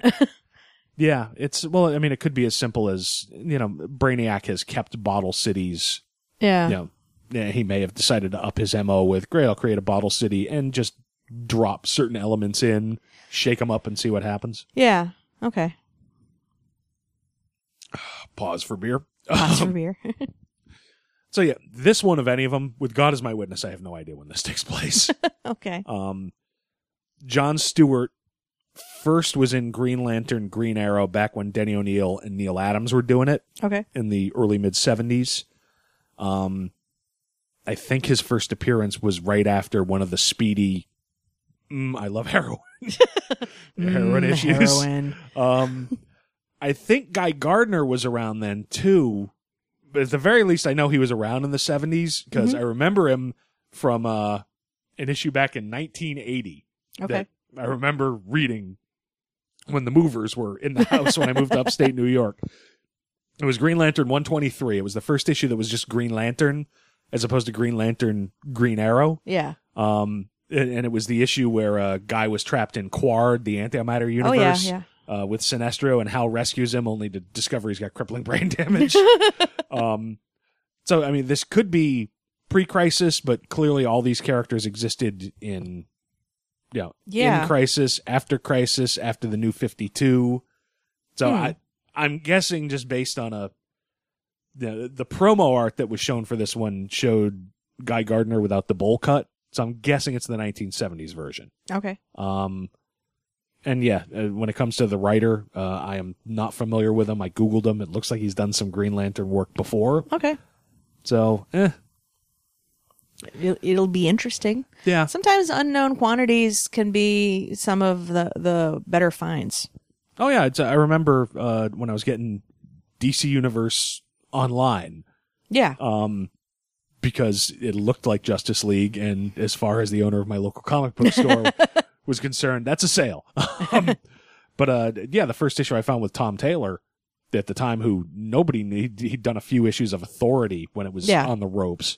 But it was yeah, it was interesting stuff with you know conversations between Green Lantern and Sinestro about the nature of war and fear. It was you know for a book that was just meant to sell subscriptions to a massive multiplayer game. There was cool stuff. So yeah, sometimes you just find stuff, but you know, based on its face value, if you only got four bucks and you got a choice between that one and the next one, yeah, get the next one. Um, uh, which is Swamp Thing. Yes. Uh, writer Len Wein, okay. artist Kelly Jones. All right. Um, yeah, only description is Swamp Thing struggles to survive when the dome cuts off his contact with the green. Huh. So, of the week, this is one of the two money Yeah. shots. Yeah. because because while Alan Moore revolutionized Swamp Thing, Len created the character. Right. Right. Um, and I got a few of those early issues that you got me for my birthday at some point. yeah. And yeah, those those are good stories. They they hold up really well. So having him back in the peak seat even for a couple issues, I'm cool with that. And yeah, Kelly Jones doing horror art. Yeah. You know, yeah, I I don't care if this one. I don't care which. I don't care which Swamp Thing it is. If it's Alec Holland trying to be human again, or if it's the Swamp Thing that was never Alec Holland, or whatever the hell he is now. the, the, this one is probably a winner. Okay. As long as it's not like you know Oscar the Grouch is Swamp Thing or something. Me? That sounds fucking awesome. However, this next one will not be a winner. Okay. It might be out of Justice League America, Uh huh. uh, written by Fabian Nicenza. yeah. I never pronounced that right, I guarantee. Um, most promising artist Chris Cross, who I do like. Okay. Um, with their heavy hitter sidelined, elongated man must lead the much maligned Justice League Detroit against the overwhelming power of heroes from the Tangent Universe. Okay. So this means we're gonna see Vibe. Oh, God willing, we see Vibe and Gypsy and Steel Yep. and Yep. We won't see Aquaman because Aquaman was the leader of Justice League Detroit. Because that makes so much sense given that Detroit is nowhere near the ocean. It- it's near a lake. Uh huh. it's near several lakes. Yep, nice polluted lakes from the auto industry. But all right, you know what? It- As as if I want to try to put a positive spin on this, we get oh, to see you can try. Let's see you try. we get to see elongated man. That is true. I mean, that was one of the mo- most tragic things about Identity Crisis was was Ralph and Sue Dibney, you know, going into that good night. Well, Ralph survived that. All right. was 52 he got killed. Okay, but yes, sorry, Yes. So I a little overexcited there. so yes, you, you're right. hyperbolic. Um, but it, if if Sue is in this even a little bit, Yes. But in that case it's Ralph and Sue with vibe, not even like revitalized vibe. there's an awful joke I can make there. it's just it's been so long. Let's Yeah. get vibe. Okay. Ugh. all right, I wasn't even going to go in that direction, but one of us always has to swing for the bottom. Why not? Maybe we can go a little deeper. but but yeah, okay. So we get Ralph and Sue, but with vibe. That's like you know, yeah, we got Paul McCartney, and he's with One Direction, and and uh and Bieber. The Beeb is actually he's going to be lead vocals. oh God, So but what's Harry Styles gonna do then? I mean, uh, fuck off. As far as I'm I feel like concerned. Taylor Swift should be a part of that if you're really gonna swing for the fences. okay, you're you're really. I, I was not. I was not convinced I wanted to read this book before. You're really fucking up for me now. Yeah, I mean, Justice League Detroit. I suppose you could do something good with it, but that is such an almost shorthand for here's why DC needed Crisis. Here's how low we had sunk. yeah, So I don't know that. are they squatting in an abandoned building somewhere? Um, I, I don't even remember in Detroit in 1985. No, the the full flight probably had not occurred. If it's happening now, uh, yeah, they're probably going to get shivved in that Studebaker factory where they used to make lightsabers. But the uh, with all of that said, the colorist for this is named Snakebite Cortez. That's awesome. Uh, That is possibly the greatest name in the history of mankind. That's that's the greatest name in comics right now. Yeah. I'll guarantee you that. um, I am not familiar with the man's work, but I think it's safe to say, based on his name, I'm Gonna Google him. I'm glad that he's found work in the comics industry and he stopped plundering trade frigates and, you know, or, or running guns for the Cosa Nostra. Has he escaped from New York?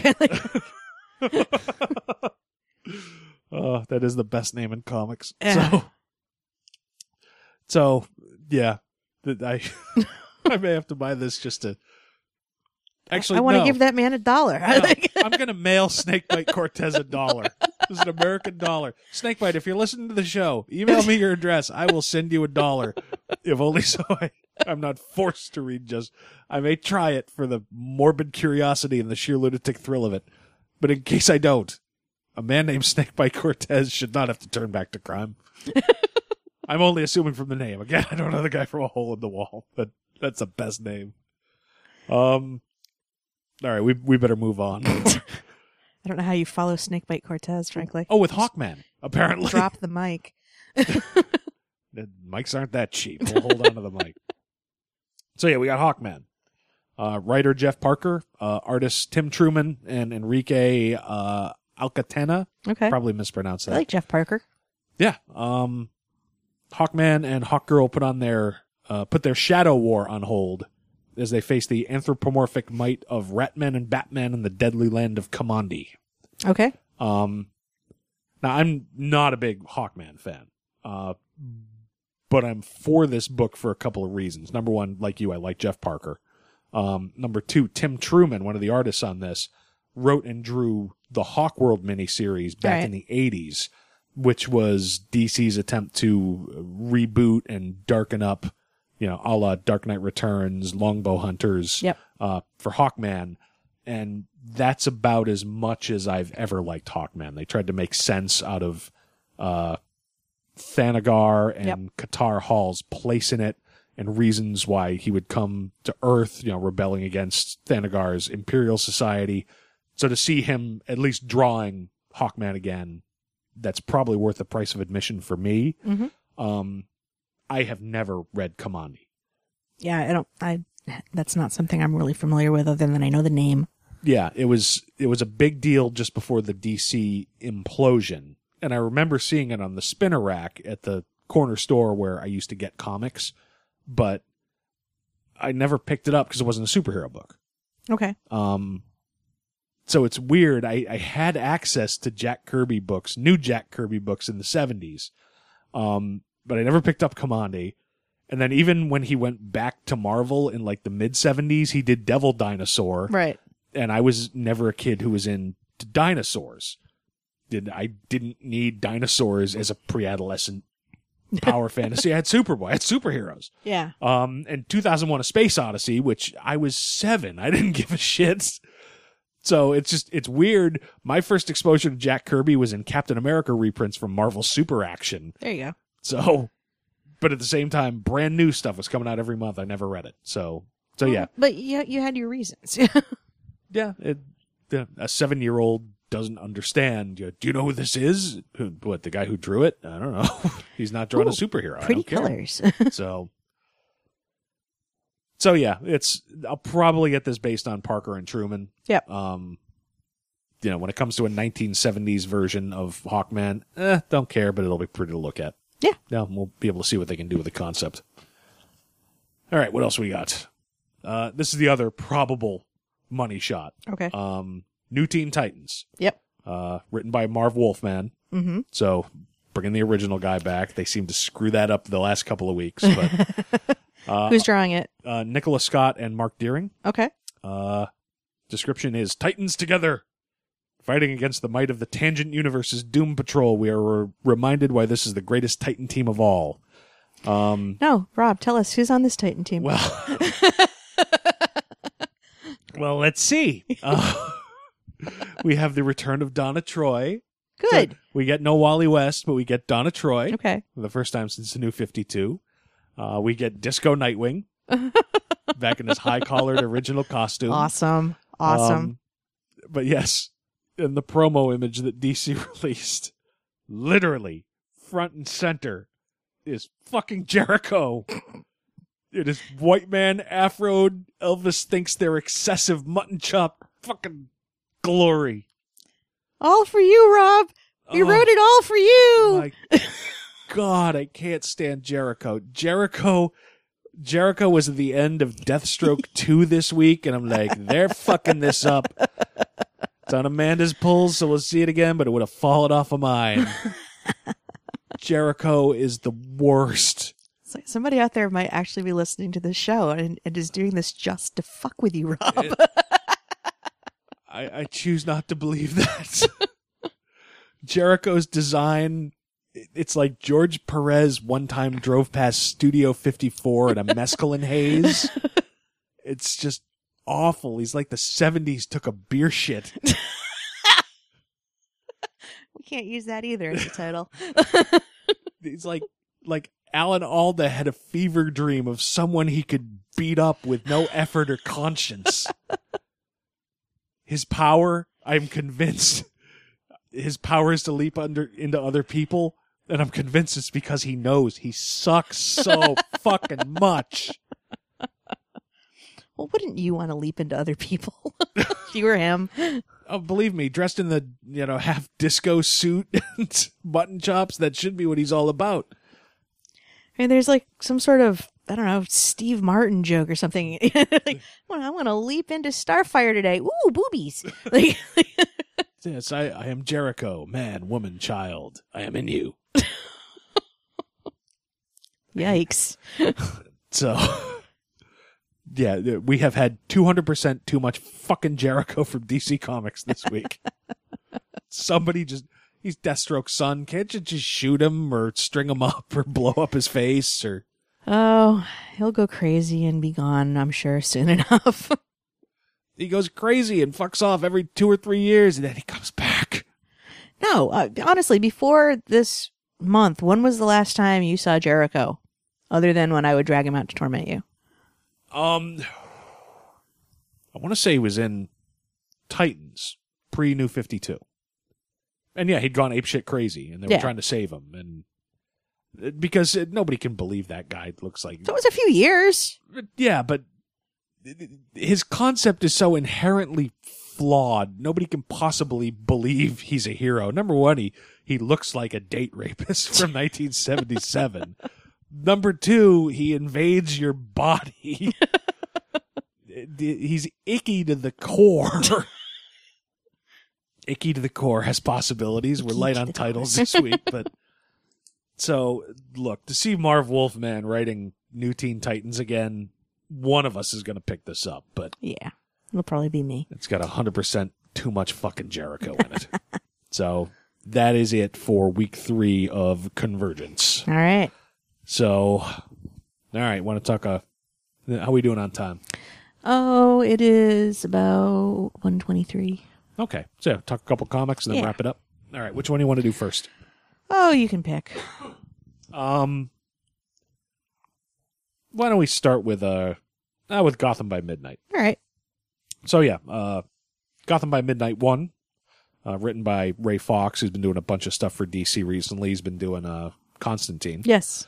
Uh, and uh, art by Ben Templesmith. Yay. Yep, always a favorite here at Crisis on Infinite Midlives. So, yeah, uh, this is one uh, brand new issue, um, brand new concept. Yeah. I think. Yeah.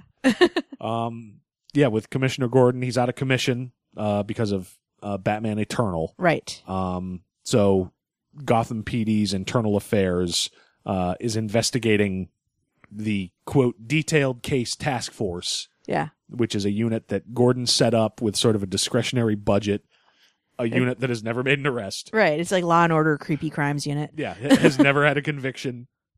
Um, the lead detective is Jim Corrigan, you know, who's the Spectre uh, when he's at home. Yes. Um, and yeah, basically the concept. Huge spoilers for the entire rest of the episode, by the way. Yes. Um, yeah, basically his deal is he meets with Batman face to face, and they sort of go over case files, and the ones that look supernatural and weird, Corrigan takes back to the unit, and they go out and investigate. Even if those files are supposedly already closed. Yeah. So, so yeah, and that's sort of what happens here. We've got a case of a couple of sisters who went missing and were found, but they came back wrong. Yes. They they will eat and they will bathe themselves, but they like don't make eye contact and they're not speaking in English. So and they're they're acting just generally weird. yeah. So basically, you have this uh, IA sergeant. What was his name? Rook. Yes. um, who is like the one Scully for all these Mulders. And make no mistake, this is sort of a, an X Files riff. Yeah. Yeah, Well, and, and also it's it's not even like Scully. Like his he wants to shut it down.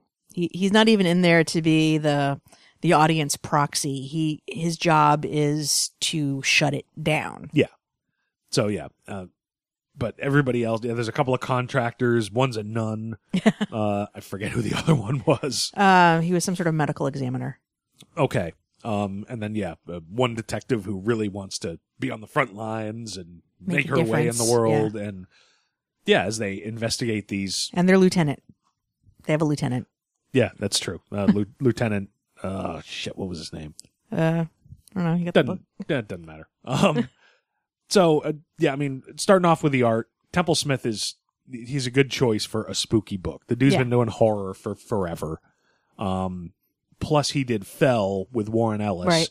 so just right out of the gate for for spooky and a police procedural where the police are sort of in a weird situation. It's very evocative art, particularly if you've been following them and have read Fell and Thirty Days of Right, Night, and right. so right out of the gate, it's got the right look. He did the Um, early 10,000 run too, right? uh, ten grand, 10 yeah, grand, the uh, the JMS book. Right. Um, and yeah, I don't know how you get around the feeling of oh, this is kind of X Files. It, it is there. Yeah, I think. Although I was so preoccupied on waiting for like Corrigan to specter out, and he never did. that uh, Yeah, I mean, Batman definitely references. Batman knows he's the Spectre. Yeah. There's there's no being coy around it. He's the Spectre. He's just not green and white. Yeah, I I was trying to figure out the only my only issue with this book was there were some panels near the end where the the creeping horror was approaching the girls who were with the detective and the nun in their home and they were splitting back and forth between that and Corrigan and Rook approaching this haunted house in a swamp Yeah. where I was trying to figure out what was coming into the home that was going to set the girls off because as far as I could tell it was the nun. Dad, I, didn't take that. I sort of took it as as they're approaching the house where the creepy teacher or whatever is the- Yeah. the, big bad, at least for this issue, right before the cliffhanger. Yeah. Something about that was setting him off. I didn't think anybody was coming into the house, but I could have been. Well, because they show the first panel is the nun standing in front of the house. Their yeah, house. yeah, but she was already there uh, recording their weird.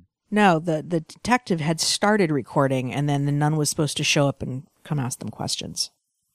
Okay, I, I may have taken that out of sequence. I I do that because yeah, it's So I had to go back and look. I was like, it it was a tricky sequence as I recall. It was like nine panel grid or something Yeah. like that, where it would you know cut panel to panel. And while Templesmith has very atmospheric, evocative art, it, it is also I don't want to say abstract, but basic line work, so it can be hard to keep track of what's going on. Um, particularly in a situation where it's uh, yeah going from one situation to another. Now that said, there was here. Let me find the book. There was no confusion in who was who. There was Right. uh, overall a coloring difference between things that were happening in one. yeah, one was yellow and one was blue. So, uh, but yeah, it, exactly seeing who was doing what. You know, it's possible I missed it. Oh, I see. Okay. The creepy teacher is some sort of nun, so it was probably just the physical, like, oh, this calls back to whatever it was that had us hostage. Okay. Yeah. All right. That's very possible. Yeah. Okay. Okay. Good reading. Thanks. That big English degree. Whereas my big drinking problem is screwing up my reading comprehension. I'm looking at pictures. But uh, yeah, one or two things jumped out at me. Yeah, you got the whole X Files vibe. You know, Yeah. The whole, you know, let's send a member of the clergy to record the speech patterns of these strange kids. That's straight out of The Exorcist. Right, right. At least the novel. Um, the weird thing is there's no need whatsoever for this book to be in Gotham. Right. You know, you take Batman and the Spectre out, this could be an indie book that takes place anywhere Yeah. um, it gets the benefit of being part of Gotham City Police Department, which at least has sort of a the pre fifty two Gotham Central history of being a working police department with interrelationships. Right. And that was one thing I had a problem with, and it was my own personal problem. This week, I read volume four of Gotham Central, Yep. entitled Corrigan, where Jim Corrigan is an irredeemably corrupt crime scene investigator. Yeah. And literally two days later, it's, oh, no, I'm Jim Corrigan. I'm the Spectre. And, and that's, Well- that's my own failing of reading an older book with a different characterization of a guy who hadn't been around for a long time. Corrigan is clearly getting a push in terms of his visibility in television media with WB stories, DC Yeah. stories, because two different actors are playing Corrigan, I believe. Um, there's one in Gotham and one in um, Constantine, I think. I don't think we've seen Jim Corrigan in Have we not? Constantine yet. All right, maybe no. We, we've seen him in. No, he was. He was in the New Orleans because he was. It was weird that he was in. Okay, that's right. Believe, believe it or not, on a Friday night, I'm not exactly sober every time we watch Constantine.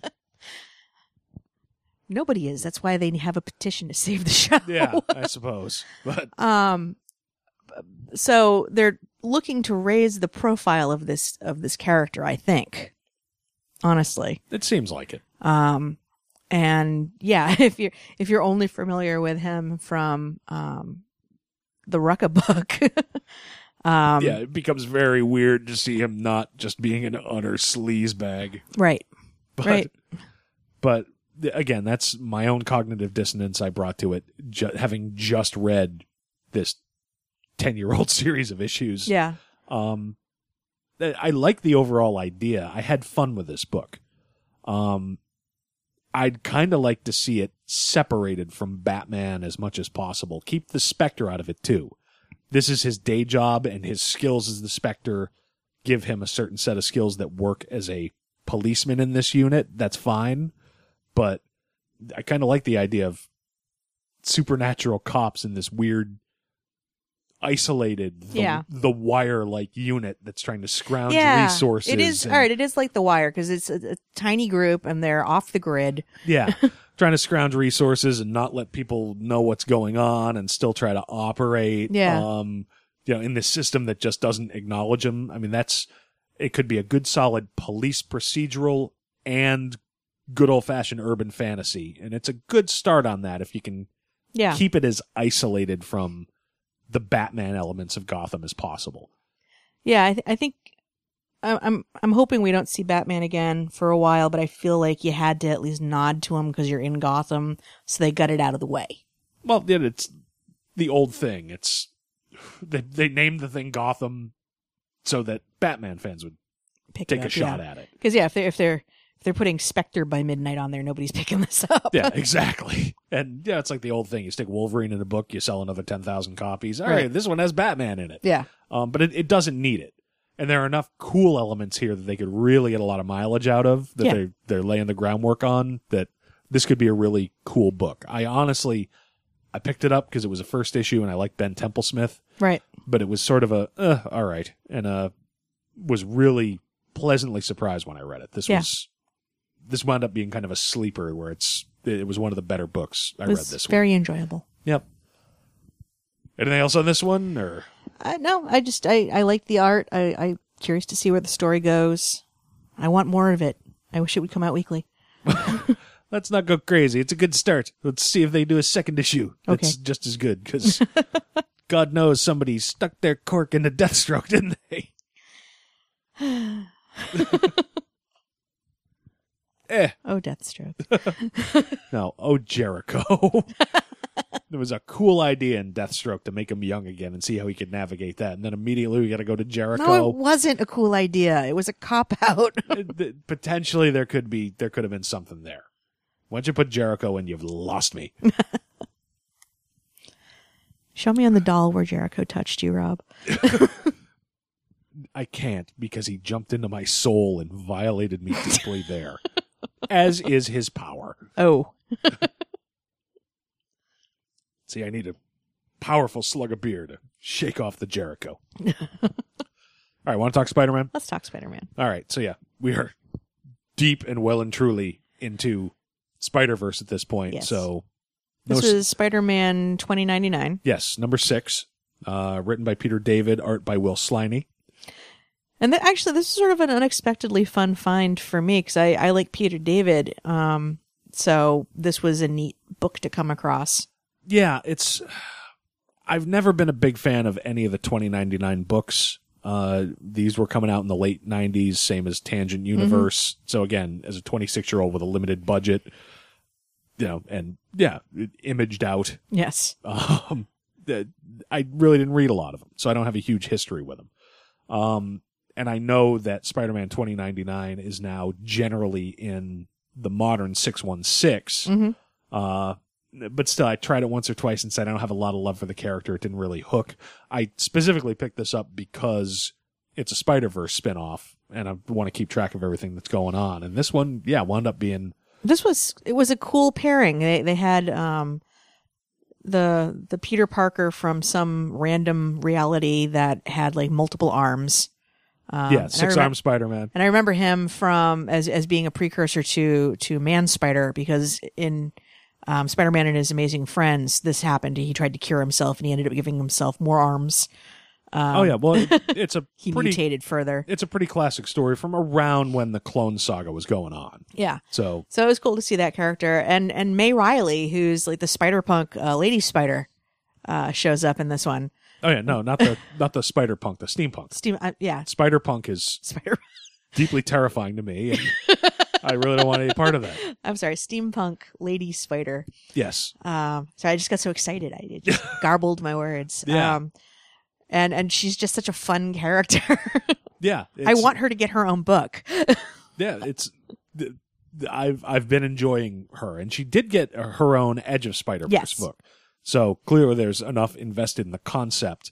Yeah, supposedly Gwen Stacy's going to get her own. She might. I'll read both. If those come out as series, I will pick them up. I will throw them on my polls. Yeah. So so yeah, it was it was a good pairing of it.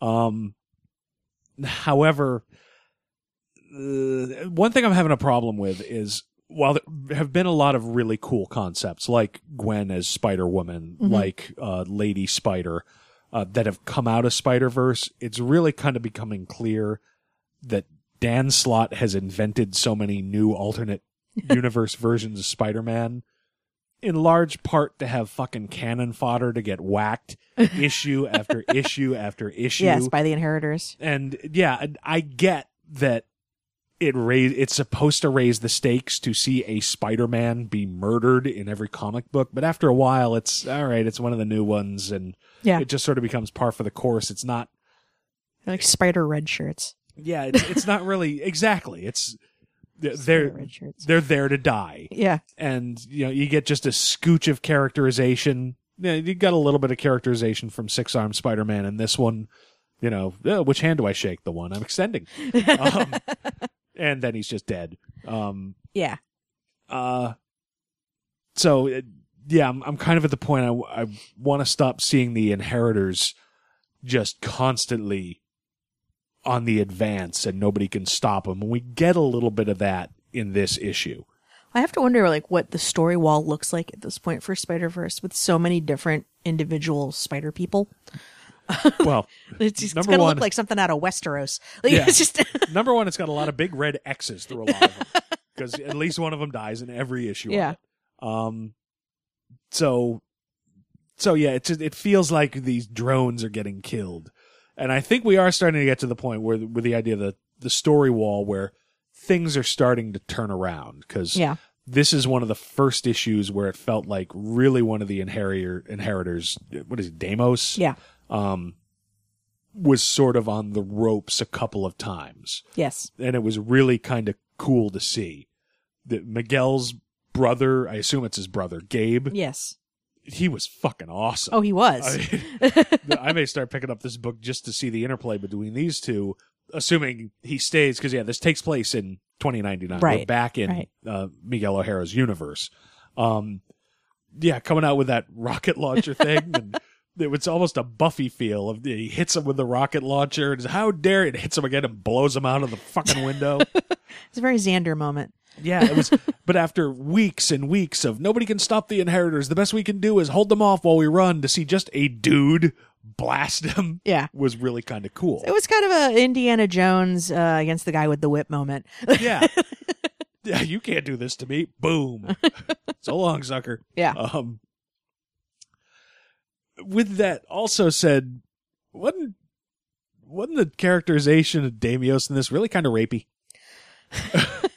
I mean, we watched him murder a Spider-Man, and while I still argue that the impact of that is lessened every time some alternate universe Spider-Man who, you know, we meet for two or three panels and watch him, then watch him die, it's is minimized. You know, Um, the whole I want to chuck the meat to Lady Spider was really kind of creepy, and it was supposed to be. It was supposed to be creepy. I, I I saw. I think it was on Bleeding Cool. Um, so it was a little clickbaity, but uh, the idea that May Reilly is standing in as sort of the a champion for those who hate the idea that people call women who follow comics and other geek pursuits fake geeks. Um, you're not a real spider.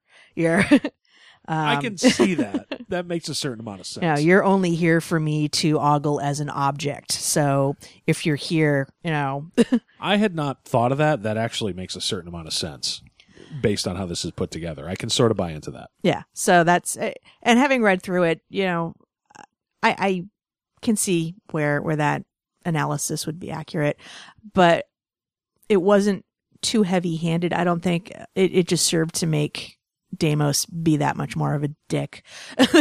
Well, yeah, and to me, if I take on faith, um, that version of it that that you said, that Bleeding Cool said that as a stand-in, okay, then that makes total sense to me. You're not a real spider.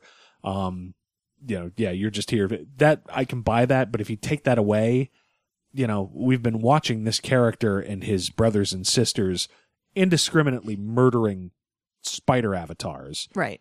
In this issue, he threatens to kill innocent people unless he comes out. He's he mur- flat. What the first thing he does is murder Spider Man. No, absolutely. So, I mean, what is what is keeping him from just killing her as a spider imposter? Why does he need to go there? like, Yeah, uh, and again, assuming what you said as being sort of a stand-in for the air quote fake geek girl accusation, yeah. I can totally buy that. But if you take that away, it's just it's like, uh, really? Okay, another Yeah. rape threat? No, Yeah. really. So I'm going to uh, take the information that you have just provided me, take it to heart, and say that's what they're trying to do, and then that issue goes away from me. There you go. So. Um, You're welcome. Oh, thanks. Because uh, otherwise, you know, oh, this bloodthirsty guy who just wants to get his dick wet at any. Duh, you're gross. Reminds me of high school, but must have gone to the University of Virginia. oh, moving on. um, and yet, again, I I liked the ending of this. Yes. You know, certainly, Deimos will not stay trapped in the stasis cell, but the combination of Gabe being a regular person, being able to do something, and at least temporarily being able to stop him felt like, okay, we're moving in a direction of resolution. Yeah. It's been two, three weeks, really more than that with the Edge of Spider Verse books Mhm. of, yep, the inheritors are bad, nothing can stop them, they'll come and kill you. Yeah. The best you can do is run away. Yeah. Um, Although now, now I'm, I'm thinking like, if if this works even a little bit, you know, how how do they back in the six one six get these inheritor characters into uh, the the Hulkbuster room on like the Shield heli- helicopter carrier? yeah. because that would seem to be about right, right? Like, Yeah, you'd think. Um, I don't know. I don't know where it goes from here, but just the feeling like the momentum might be changing yeah, was enough for me to be like, okay, yep, I'm fully invested now. Because last week with uh, the Amazing Spider-Man issue, Spider-Verse 2 Mhm. It was really sort of getting to the. It's like, okay, yep, yeah, they're dangerous. Uh, yeah, it's hard to get around. Can we start to move toward a resolution? and the fact that somebody other than um, Spider Ock was Yeah. able to affect something that was a game changer was nice because if they were going to have to rely on Doc Ock, it would be, ugh, really? yeah, and yeah, overall this issue was good enough, and I I am a fan of Peter David. Just this character has never hooked me. This was good enough. I'll stick with this title for two or three months afterwards. Yeah. Um. Just to see how it plays out. Yeah. Whereas Scarlet Spiders, um, which was also out this week, was it was okay, but not solid enough for me to say, oh yeah, if they bring Kaine back in his own book, that's enough to totally put it on my pulls. No. This was not. This one was not smart enough for me to say, "Yep, Spider-Man 2099 goes on my pulls," but it was strong enough, and the characterizations were good enough. Yeah, particularly if they put him back in that time with these characters. Yeah, yeah, I want to check that out for a while. Although I'm curious, you know, this Deimos is um, a clone of the one that they put down in the previous issue. Potentially, No, they said he's a clone. It's it's okay. Um, so what does that have to do with the spider clones? Like, what? Why do these guys get to clone themselves? Well, which is something to to be resolved, and that was that was brought up in in last week's Spider Verse two. yeah, Um, at least initially, it looked like the conceit was just, oh, they keep cloning themselves, so they never have to stop. yeah. But there, there's got to be more to it than that. I would Right. hope there'd be more to it than that, but Which is why I think Kaine as the other is threatening to them. possibly. So It's it to me. The important thing is it, it feels like it's reaching the point of okay, now we're moving toward a resolution. Yes. fine. You've showed me how dangerous they are. Let's see how it starts to turn around. At, at least this particular issue feels like we're moving in that direction. I agree. So, all right, we got anything else? How we how we doing on time? Oh, it's about one forty-eight. Okay. All right. something. So why don't why don't we wrap this one up? Okay. All right. So yes, uh thank you for listening. Uh our our home website uh, as always is crisisoninfiniteMidlives.com. Um yeah, you can shoot us an email at crisisoninfinitemidlives at gmail.com. Uh, we are on Facebook. We're trying to set stuff up so that we can be more active on that. Amanda and I are not really Facebook people, so Despite our best efforts, uh, Facebook keeps trying to thwart us at every every turn. yes, but but we're working on it. But uh, we do. If you send us messages through Facebook, we do receive them. So Yes. please feel free to message us that uh, message us that way. Uh, you can find the link to that uh, on our website. We're active on Twitter, and yeah, I forgot the Twitter address. What At Infinite Midlife. Oh, at Infinite Midlife. Yes.